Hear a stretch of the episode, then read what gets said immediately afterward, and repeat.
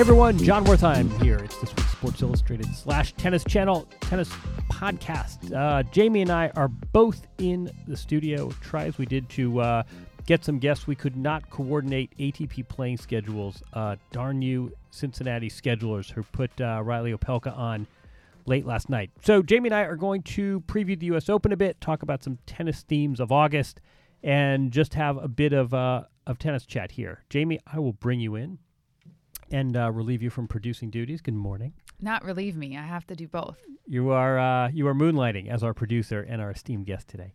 Uh, everything good? Yeah. Thanks for having me. Pleasure to have do you. I count as You- an in studio guest? Of course you do. You and I are collaborators in this uh, in this small enterprise. So uh, first of all, I, I feel like I believe in uh, I believe in full media transparency. I think that's a theme that uh, we all should hit on to douse the uh, media conspiracy that is bogus and offends me so much. So uh, in perfect transparency, I will say that we had a few guests lined up. Uh, yesterday, I talked to Bianca Andreescu, who was delightful to talk to. Unfortunately, our audio quality did not uh, make for a good podcast. She was in a hotel, I was in a hotel, and we had a lovely conversation. It was not uh, suitable for podcast use. We kept dropping in and out on each other. We were also supposed to talk to Reilly Opelka. Um, he played late last night. Exactly. Uh, it was 10 o'clock at night, and Reilly Opelka was still at it with uh, Borna Coric. So Reilly has given us a rain check, understandably, no hard feelings. Um, I don't want to make you feel like, uh, Jamie, you were our third choice. It's lovely to have you here. But uh, no, I, I feel like this, this is part of a deeper theme that we can talk about another time. But I feel like a lot of the media skepticism and paranoia would uh, maybe diminish a little bit if just processes were explained a little more. So all this is a very long-winded way of saying you and I are going to talk some tennis. We had some guests lined up. It didn't work out. So be it. And uh, welcome. So let us pivot. I was writing about 10 storylines heading into the U.S. Open in tennis, and I sort of dashed them off off the top of my head. And maybe I thought we would do this pardon the interruption style, and I would just start in. What are some storylines? Obviously, the draw is not out yet. We don't even have seedings, but we do have these tennis storylines and the twisty fable that is uh, professional tennis. And I think the number one storyline in tennis right now, I would say, is this ongoing goat race and this Federer, Nadal, Djokovic in every event, one way or another, no matter how the plot twists, has this real historical echo. And I think sometimes we're very concentrated on the short term and we're looking at who wins what match and could Federer beat Nadal and Djokovic in succession? No, he couldn't. And Djokovic defends his Wimbledon title, but we sometimes need to step back and say, boy, there is a lot of history residing on uh, a few select points here. So right now it's 20 Federer, 18 Nadal, 16 Djokovic, um, and we are now headed to our fourth major of 2019. And I feel like between those three, anyone could take it, right? I mean, I think we have a little bit of a, a favorite given Djokovic and and where he's coming from out of Wimbledon, but really anyone could take it. Um, you know, I I read uh, Roger Federer saying something about him being half broken uh, from Wimbledon and how he went away with the family and he you know tried to recover from it. And it's it's interesting to hear him say that. Uh, you know we we sort of said um, especially when we talked to Pat that that was really a critical match for him. And it was unfortunate to see you know him lose and and you know what it was great to see Djokovic defeat him in that way. But interesting to hear him say uh, I did, I kind of lost some sleep and that one really hurt A little bit broken, I fear, is like a little bit pregnant. Um, if, if there are fractures there, that's that's not a good thing. It's funny because Federer, I mean, Paul Annacone, who knows Roger as well as anyone, says this all the time that one of his great assets is forgetfulness Yeah, forgetfulness. Exactly. Like like no, I don't know if it's I don't know if it's good short term memory or bad short term memory, but basically he, he moves on. He does not look in the rearview mirror. He looks in the front windshield. And yet, when you have match points at age almost 38, with all this history online, to win Wimbledon, the event that you've owned for 15 years on and off, and don't convert, I, I don't know how a uh, a human being can put put that out of sight and sort of exercise that easily. So uh, Cincinnati is the first Federer appearance since that match, and he did not. You know, he you I, I noticed he was not especially uh, effusive on social media. You sort of wonder where he was. He didn't. I don't. I don't believe grant any interviews in that time. And I think this is a, a real storyline. I think you're right. No, and I think your your other point is well taken as well. Nadal looked terrific, winning Montreal. You could say Federer and Djokovic weren't there, and Kyrgios went out early, and it, you know he beat a, a tired Medvedev in, in the final. But Nadal, I thought, looked terrific, and Djokovic is Djokovic. the uh, that the Salieri is is turning into the Mozart. I mean, Djokovic right now is really even among the big three, playing the best of uh, of that trio. So, I think um, we can sort of segue to the second uh, a, second theme that I have going into the U.S. Open, which is just this persistent question of where is the bench in men's tennis and where where is the uh, the next set of players that are going to push the big three. Would you agree with me? Considerable upset if Federer, Djokovic, or Nadal did not win the U.S. Open, as they have every major since the 2016 U.S. Open when uh, Stan Wawrinka three years ago Definitely. broke through. I feel like in past, uh, you know, months, past majors, we were saying, you know, maybe there's a chance someone else can with certain things. Uh, but now, looking back, reflecting on the year, I mean, heading into the final major, there is just no way, and it would be a huge upset. And I think it would have to be, you know, one of those. Jelena Ostapenko moments or something where somebody just has an insane two weeks and all of a sudden comes out and you know there's there's some had to be some other big upsets along the way. I mean, it will take a lot of things from the tennis gods to make uh, someone besides one of those three to win. Sidebar, as long as he brought it up, man, these are rough times for uh, Jelena Ostapenko. that is looking more like a Gaston Gaudio lightning in a bottle one hit wonder. Um, but no, I think going back to the men, I, I think you're right. And I just, some of this is, you say, boy, there are 125 players are really, really good. Someone's got to step up, and yet you sort of go process of elimination. And do you trust Kyrgios? I mean, Nadal just rolled Medvedev. Zverev does not appear to be uh, in the headspace to win seven best of five matches. You sort of tick off the candidates one by one. Dominic Thiem on hard courts is on. You know, you I, I don't know. Do you, would you think? Uh, I mean, literally, Tsitsipas. Just go down the list. Felix has had a rough uh, hard court stretch so far. I, I mean, just don't see a candidate. And you look back to last year, uh, you know, had Del Potro in the final uh, against Djokovic, and he, you know, Del Potro struggled this year with injuries once again. So even looking back and, and trying to find somebody that could potentially, um, you know, outside of the big three, challenge one of them. There's, uh, I, got, I got nothing. yeah. Um, all right, and I again just final wrap on that.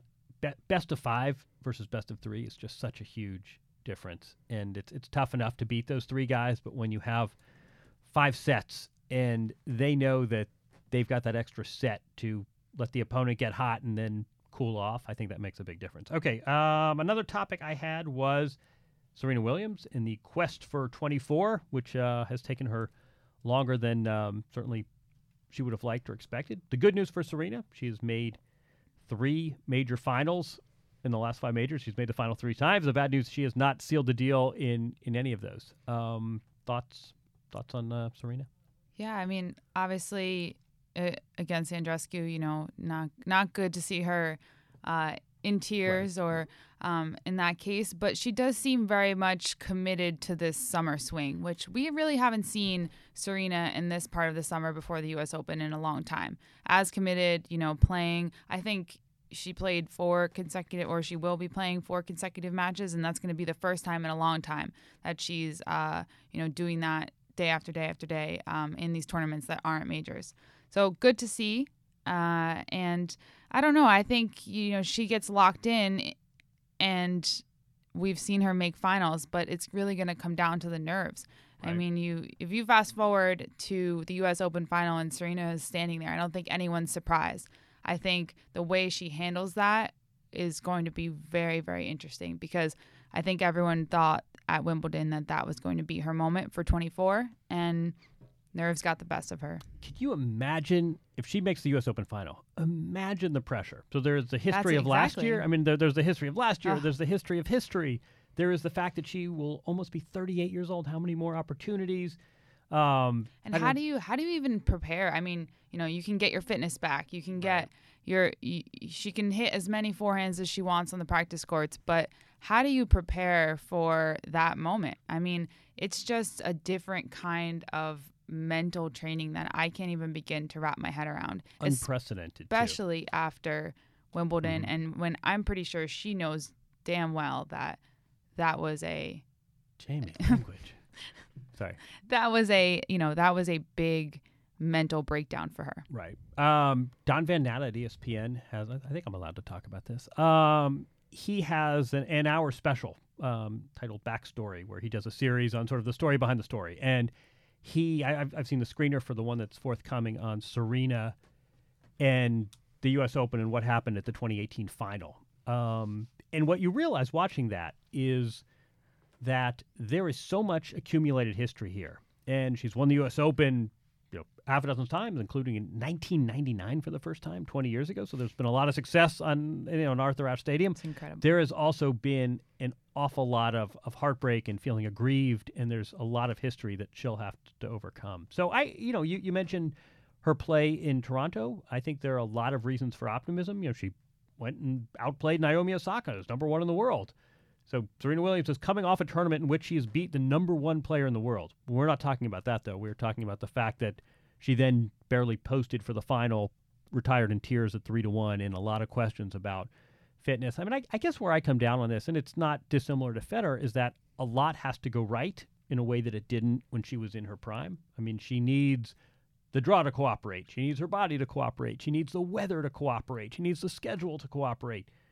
And yet, that can happen I mean, a lot has to go right, but a lot can go right. I think the tears too, for me, were an indicator of, um, you know, I'm trying. I'm doing everything I can. You know, I the, the whether it was back spasms or whatever injury that that forced her to retire, it wasn't something I don't think related to to fitness. I think it's one of those things where your your body is breaking down. You know, you wake up in the morning and you your your back hurts or you know you you go bend down to pick something up and you you pull a back muscle. I mean, right. it happens to anyone, but it's one of those things where you could be in incredible shape and something slips or you know whatever the case is in your body and it, it really debilitates you and i feel like her the tears were a sign of her um you know i think she even said to her like it's been a rough year and and it really it really just shows you she's she's human she's trying she's really working through all this stuff and um, she's trying to get match play and and trying to get her body ba- back to you know a place where she can trust it. I think that that the tears were very much frustration where she was trying to do something and her body just wasn't letting it happen. Right. And i think there was also the i'm, I'm playing good tennis. I'm probably in the best shape i've been in since my return from maternity leave and now you got to throw a back injury at me. I mean, the, the one thing I would point out, though, if I were in her camp, I would say to her, with an extra day, a back will unseize.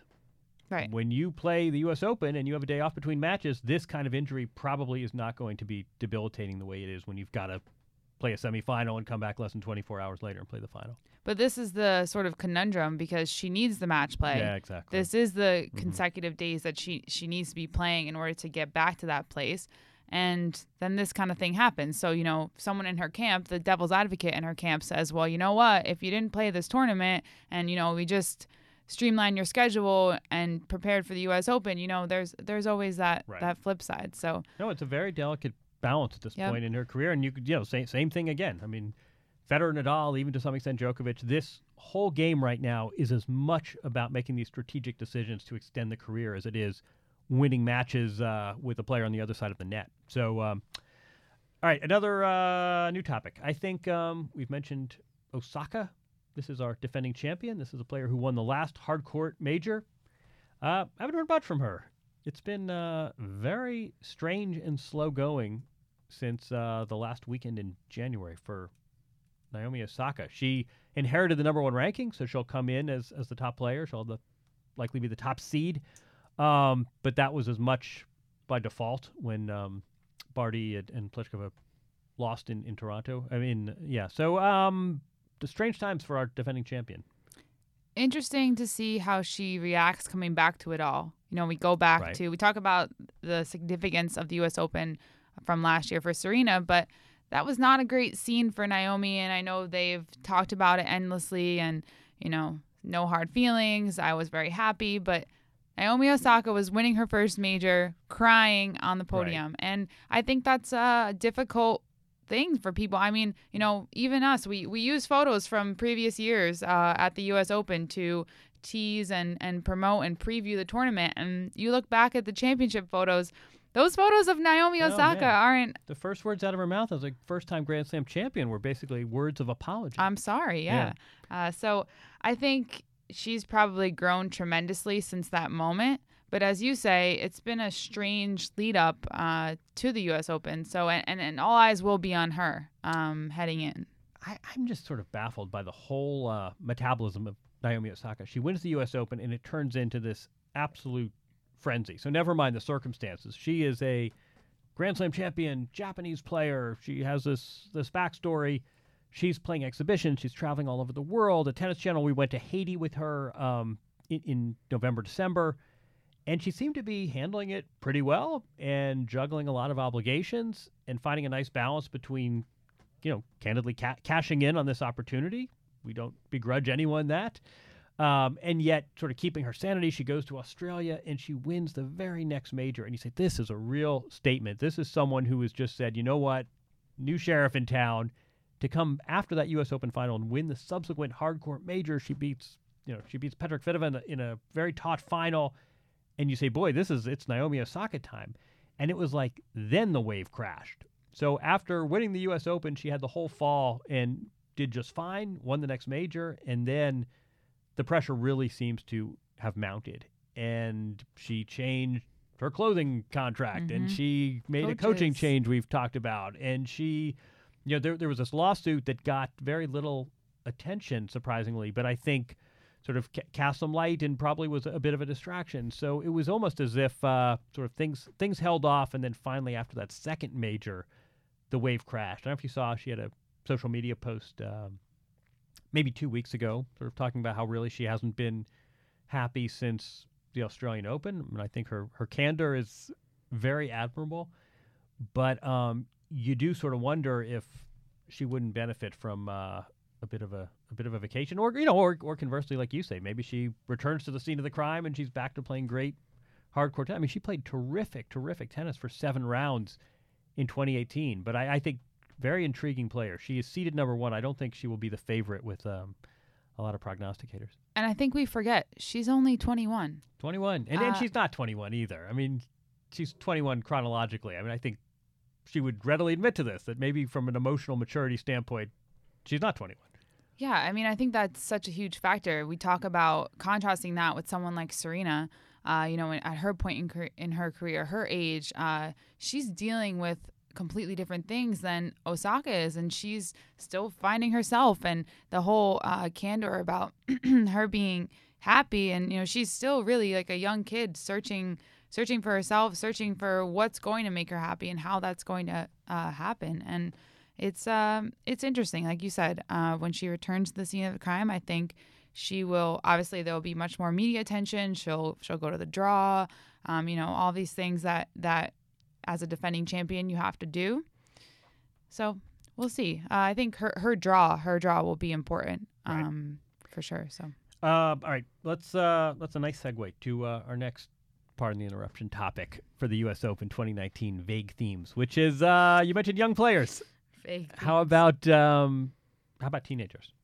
Uh, I did not anticipate we would be seeing. Uh, we, we all sort of thought the teenager was an extinct species in tennis, and uh, now here come a number of them, especially on the women's side. And we talked about Coco Gauff, who had a breakthrough at, at Wimbledon, and well, she's played sparingly since. Um, she will be at the U.S. Open. We can talk about Amanda Anisimova, who very quietly is uh, climbing the ranks. And I will tell you that uh, she is a veteran of this building. She was telling me um, she has she has family that work in the same building as we are, so you might see her Ah. in the food court. All right. More importantly, um, boy, Bianca Andreescu is really something. Thirty-eight and four on the year. She won Indian Wells, played Miami, and won a few matches there, and then got hurt. We haven't seen much of her since. And then she comes back at her home tournament in Toronto and runs the table. Yeah, I mean, incredible. Like you said, she disappears, um, and you sort of were really worried about her. We talked about it a little bit, but really concerning. 19 years old, shoulder injury already, uh, especially after her um, crazy rise up. You know, Indian Wells. She's and and I think it's important to note that in her rise, she was not beating, you know, she's beating top players. She's played seven top ten players, seven and oh. zero. I mean, it's it's she's not beating players in the hundreds and two hundreds. Right, hundreds. I mean, these are quality, quality players, quality wins. So I think that's important. Then she sort of has this injury, and, and we're concerned about her. Um, you know, we we miss her for a major Um, and now she's back. And I know you you said earlier that we're supposed to have her on, but you asked her about about injuries and everything. So I want to ask you about her response. What did she say? I uh, I have a transcript here. I want to read you two things. Uh, first of all, she said, you know, injuries just suck. You're sitting. I mean, she's she's very candid. I got to just backing up. Um, I, I, wrote this actually. I, I, think I tweeted it. It's very hard not to like. I mean, she is. It's from the Danielle Collins school of uh, I'm I'm here to play ball. What you see is what you get, and um, I, am not, like I'm not that kind of, I like that kind of I love it. and this, I mean, this is a competitive business, and she's Agree. really good. She's number 14 in the world. She's won 38 matches this year. Like it would be strange if she were sort of falsely modest. Um, no, she talked about injuries a lot, and you know what she said to Serena after the match was, you know, trust me, I know injuries suck. And part of me, I wonder if Serena's like, you know, girl, I was winning majors before you were born. I'm I'm good here. But uh, um, no, she's she's had a number of injuries. When we talked about the shoulder, but also she had a heavy thigh wrap. She had her feet checked. I mean, she's Andreescu we're talking about has had her share of injuries already at age 19, which I think is a little concerning. And she said, "Look, it sucks. I mean, it's the worst part of being a pro athlete. You are home." Her quote to me, uh, if I can find it here, you're sitting on your ass and uh, you're not doing what you want to do, and everyone else is playing and winning. That sucks. That's pretty candid. Um, it's something she's dealing with. She said the one thing about being injured is you really reassess everything. You reassess your training, your recovery, your nutrition, how you're working out. So she said this is giving me a time to uh, sort of reflect on how I'm leading my career and what can I do to try and prevent some of these injuries. This is my uh, my money quote that I will read to you, Jamie. So I, I ask her uh, quote. No, I ask her, uh, "What's it like now when you walk in the locker room? What's your perception of how you're being perceived?" Hmm. And she says, "Well, I know a lot of people are starting to know my name, and they know that I can be a challenge if uh, I were to see them. I don't show it obviously, but I feel like I'm one of the top players right now. Yeah, you could say I'm feeling really confident." Um, Nice. this would have sounded better if the audio quality had enabled us to uh, hear this from the horse's mouth. But uh, yeah, she um, there there is not a wow. This is amazing. This is surreal. I'm just happy to be here. I mean, you do not get the feeling this is someone who is bowled over by their success. I no, think she's this like, is what she's wanted Yeah, to right, do. exactly, She's doing it, right. and she's like, "Hey, I'm here, and uh, deal with it. it sucked that I was injured, Right. but now I'm back. So hello." That's she's yeah. she is 14 in the world, and for all intents, I mean, she she played Miami, didn't play. She, she won one match at the French Open and couldn't play another. She didn't play Wimbledon. I mean, this is someone who will most likely qualify for Shenzhen, and um, she's won basically one Grand Slam match so far. I Um, hope I hope that the um you know it's good to hear that it the injury helped her reassess things. I think we we talk about that a lot how sometimes that pause, that break allows players to come back, but you hope that it doesn't become um, a nagging injury, something that continues to bother her. You know, I hope that when she I think at a certain point she kind of was steamrolling. You know, I'm winning, I'm playing and then we talked about this, but you it it becomes um, something that just puts blinders on you. You ignore the pain, you ignore the little things, maybe because things are so great. You can keep winning. Oh my gosh. And you just keep going. Maybe now she'll be a little bit more um, aware of her body and how she's feeling. And if there is a little pinch or something uh, that's that's bothering her, she can take care of it because you don't. I, I would be unfortunate to see her um, spiral into just chronic injuries and shoulders. Shoulders are necessary. Uh, yeah, you uh, the Maria Sharapova will attest to that. A, sh- a shoulder injury in this sport is no joke. And I, I should point out too that Andreescu, we spoke. Uh, she was in a hotel in Toronto, so she did not play Cincinnati this week, which I think is a wise decision. Um, all right, another uh, theme during the U.S. Open. Um, can we give some love to Simona Halep? yes. She won the previous major, um, and I feel like for a variety of reasons, some of them, uh, her her game, this sort of offense defense mix is a, a purist delight, but it's it's not a Nick Kyrgios necessarily the the flashiest game she has. She's been around a while. She's had some heartbreak in finals. Uh, I think you can make a fairly strong case over the last three years. She's played as well as anyone. She has won the previous major, and we don't talk about her enough. So uh, let's spend 90 seconds. Yeah, we on, can do uh, that. I on Simona Halep. I agree with you. I think she is in a good space right now. You want to talk about someone who's feeling confident, but also she's almost like cruising. She's the top's down. She's in the convertible. Like she's definitely um, feeling good. I think obviously Wimbledon helped, but she's she's working through injuries, and I think you can just tell uh, by her demeanor. I feel that she's in good place, which Simona in a good place is uh is a good thing. She did not. I don't know if you saw a syrup tasting um videos, Oh, I but. Nick McCarvel's. Uh, I did. I did not see that. she was not very good um at identifying uh syrups. I don't think There go our U.S. Open chances. syrup and Forget. Mm. honey is is her thing, but All right, we she has other assets. um, the comeback player of the year in tennis so far, I would make the case, is not a competitor, but the sub-sport, the discipline of doubles, ah which um, you know we we are not we're never going to see the back and row Martina days of, of players winning majors in both singles and doubles, but what we are seeing are a number of players entering these draws. It's great for the fans, it's great for the crowds, it's great for TV, and I would say it's really smart by the players. And some of it is just getting out there under match conditions with a scoreboard and ball kids and a, a chair umpire. That's a lot different from a practice session. It gives you a chance to work on new skills. I think just sort of temperamentally, it's a good idea. The scheduling is what makes it tricky, and I think uh, that's always been the drawback of look. I love doubles, but I can't risk sitting around Right, and, and then the deeper you and- go- exactly. the, it's just not becomes to be not worth it anymore as a, a singles player.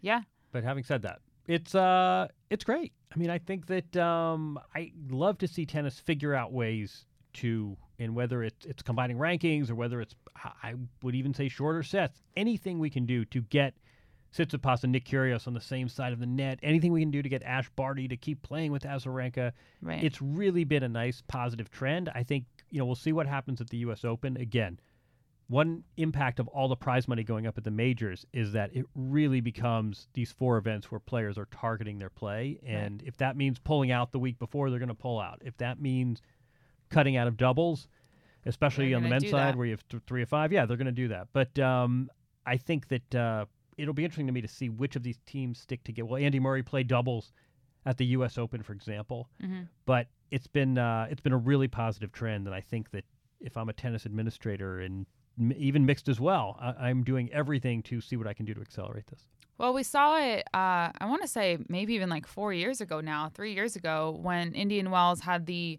million dollar wasn't it Yeah, some right, million dollar right, right. incentive Right. um and i mean everyone played federer played and that was a great uh you know it was great to see all of them out there and of course i mean who knows whether it was for the money or for fun maybe a little bit of both but maybe it does take some combination of that sort of thing between as you said the money shorter sets or something just to keep it going i mean andy murray is definitely highly entertaining uh in doubles or just generally, but it's it's good to see him out there. And he he did say he won't play singles at the U.S. Open. Best Um, of, best of five, just too much to ask for. So hopefully we do see him in doubles though.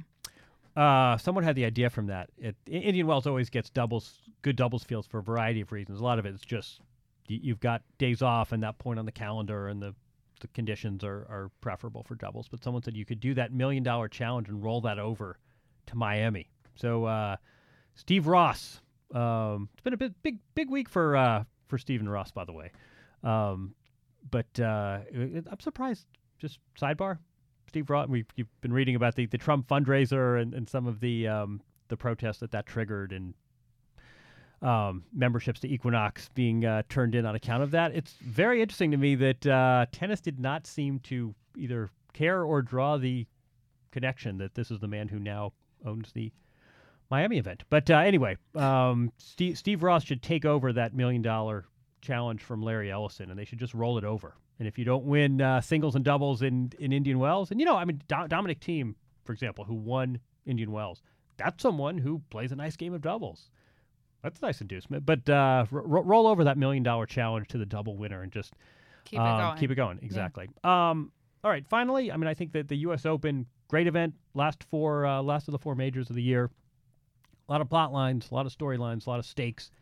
Um, but there are also a lot of political stakes. We have made uh, a bit of a vow, and I think this is, in in some ways, uh, responding to reader and, and consumer interest. That the politics that often intrigue those of us who who walk the halls aren't quite as interesting to the casual fan. But um, while Federer, and Nadal, Serena are competing, there's going to be a lot of intrigue and a lot of competing in various boardrooms at the Tennis Center and in Midtown Manhattan hotels. There is a lot of tennis politics that still needs to be resolved. A lot of positions that need to be filled. Um, Federer and Nadal both, as uh, as a team, as a as, as a unit decided to re-enter uh, politics and rejoin the, the Players Council, which I think is a good sign. I think it's very intriguing. I think you could do a nice reality show if you ever uh, were able to roll tape on some of those meetings, and uh, especially the dynamics with a certain Mr. Djokovic. But um, I think that this is sort of bubbling under the surface. There's a lot of roiling right now, and um, we'll see how this all resolves itself. I said the sport sports like a swan, where it looks proud and regal and elegant above the surface, and then underneath it's scrambling and paddling ugly feet underwater. Um, so we'll see how some of this politics resolves itself. It's a good uh, full circle here because we started with the big three, controlling controlling everything on the court, and uh, we end with Leverage, this. And uh, these guys are also doing it off the court and really leading the sport. So big shoes to fill all And around. they, they should be. These are uh, these are Mm. three guys that have a lot of leverage. They should be using that leverage. Um, okay, that uh, that does it for this week. Jamie, am I allowed to say what's uh, going on in your life for the rest of the month and why we did this uh, quasi U.S. Open preview in the middle of August? Sure. I mean, it's not just me, but we're both uh, we're both I'm going on vacation. yes. Do You've uh, I'm getting married. there we go. All right, I was waiting for you to admit that. Yes. Uh, congratulations. Thank you. But that's why um, we are doing this a week early. So um, anyway, eventually we will get uh, Reilly Opelka, who uh, I don't know if he's he's a listener. He's been very uh, been very um, interested in appearing, and that's great. Always happy to We'll uh, get him on. to have guests. Maybe we'll even get him in studio. High ceilings here in the podcast room. Uh, but that will do it for uh, this week. Just um, some tennis chatter. Again, you are not going to be around next week. I'm not going to be around next week. And then the U.S. Open starts. We'll try to do some podcasts from there. But um, have a good week, everyone. Enjoy the Open. Go to both the Bronx Tennis Challenger and the um, and the U.S. Open qualies. If you're a New York tennis fan, they are both open to the public. Great players and free. And that'll do it for this week. All right. Thanks for listening, everyone. We will have another podcast. soon.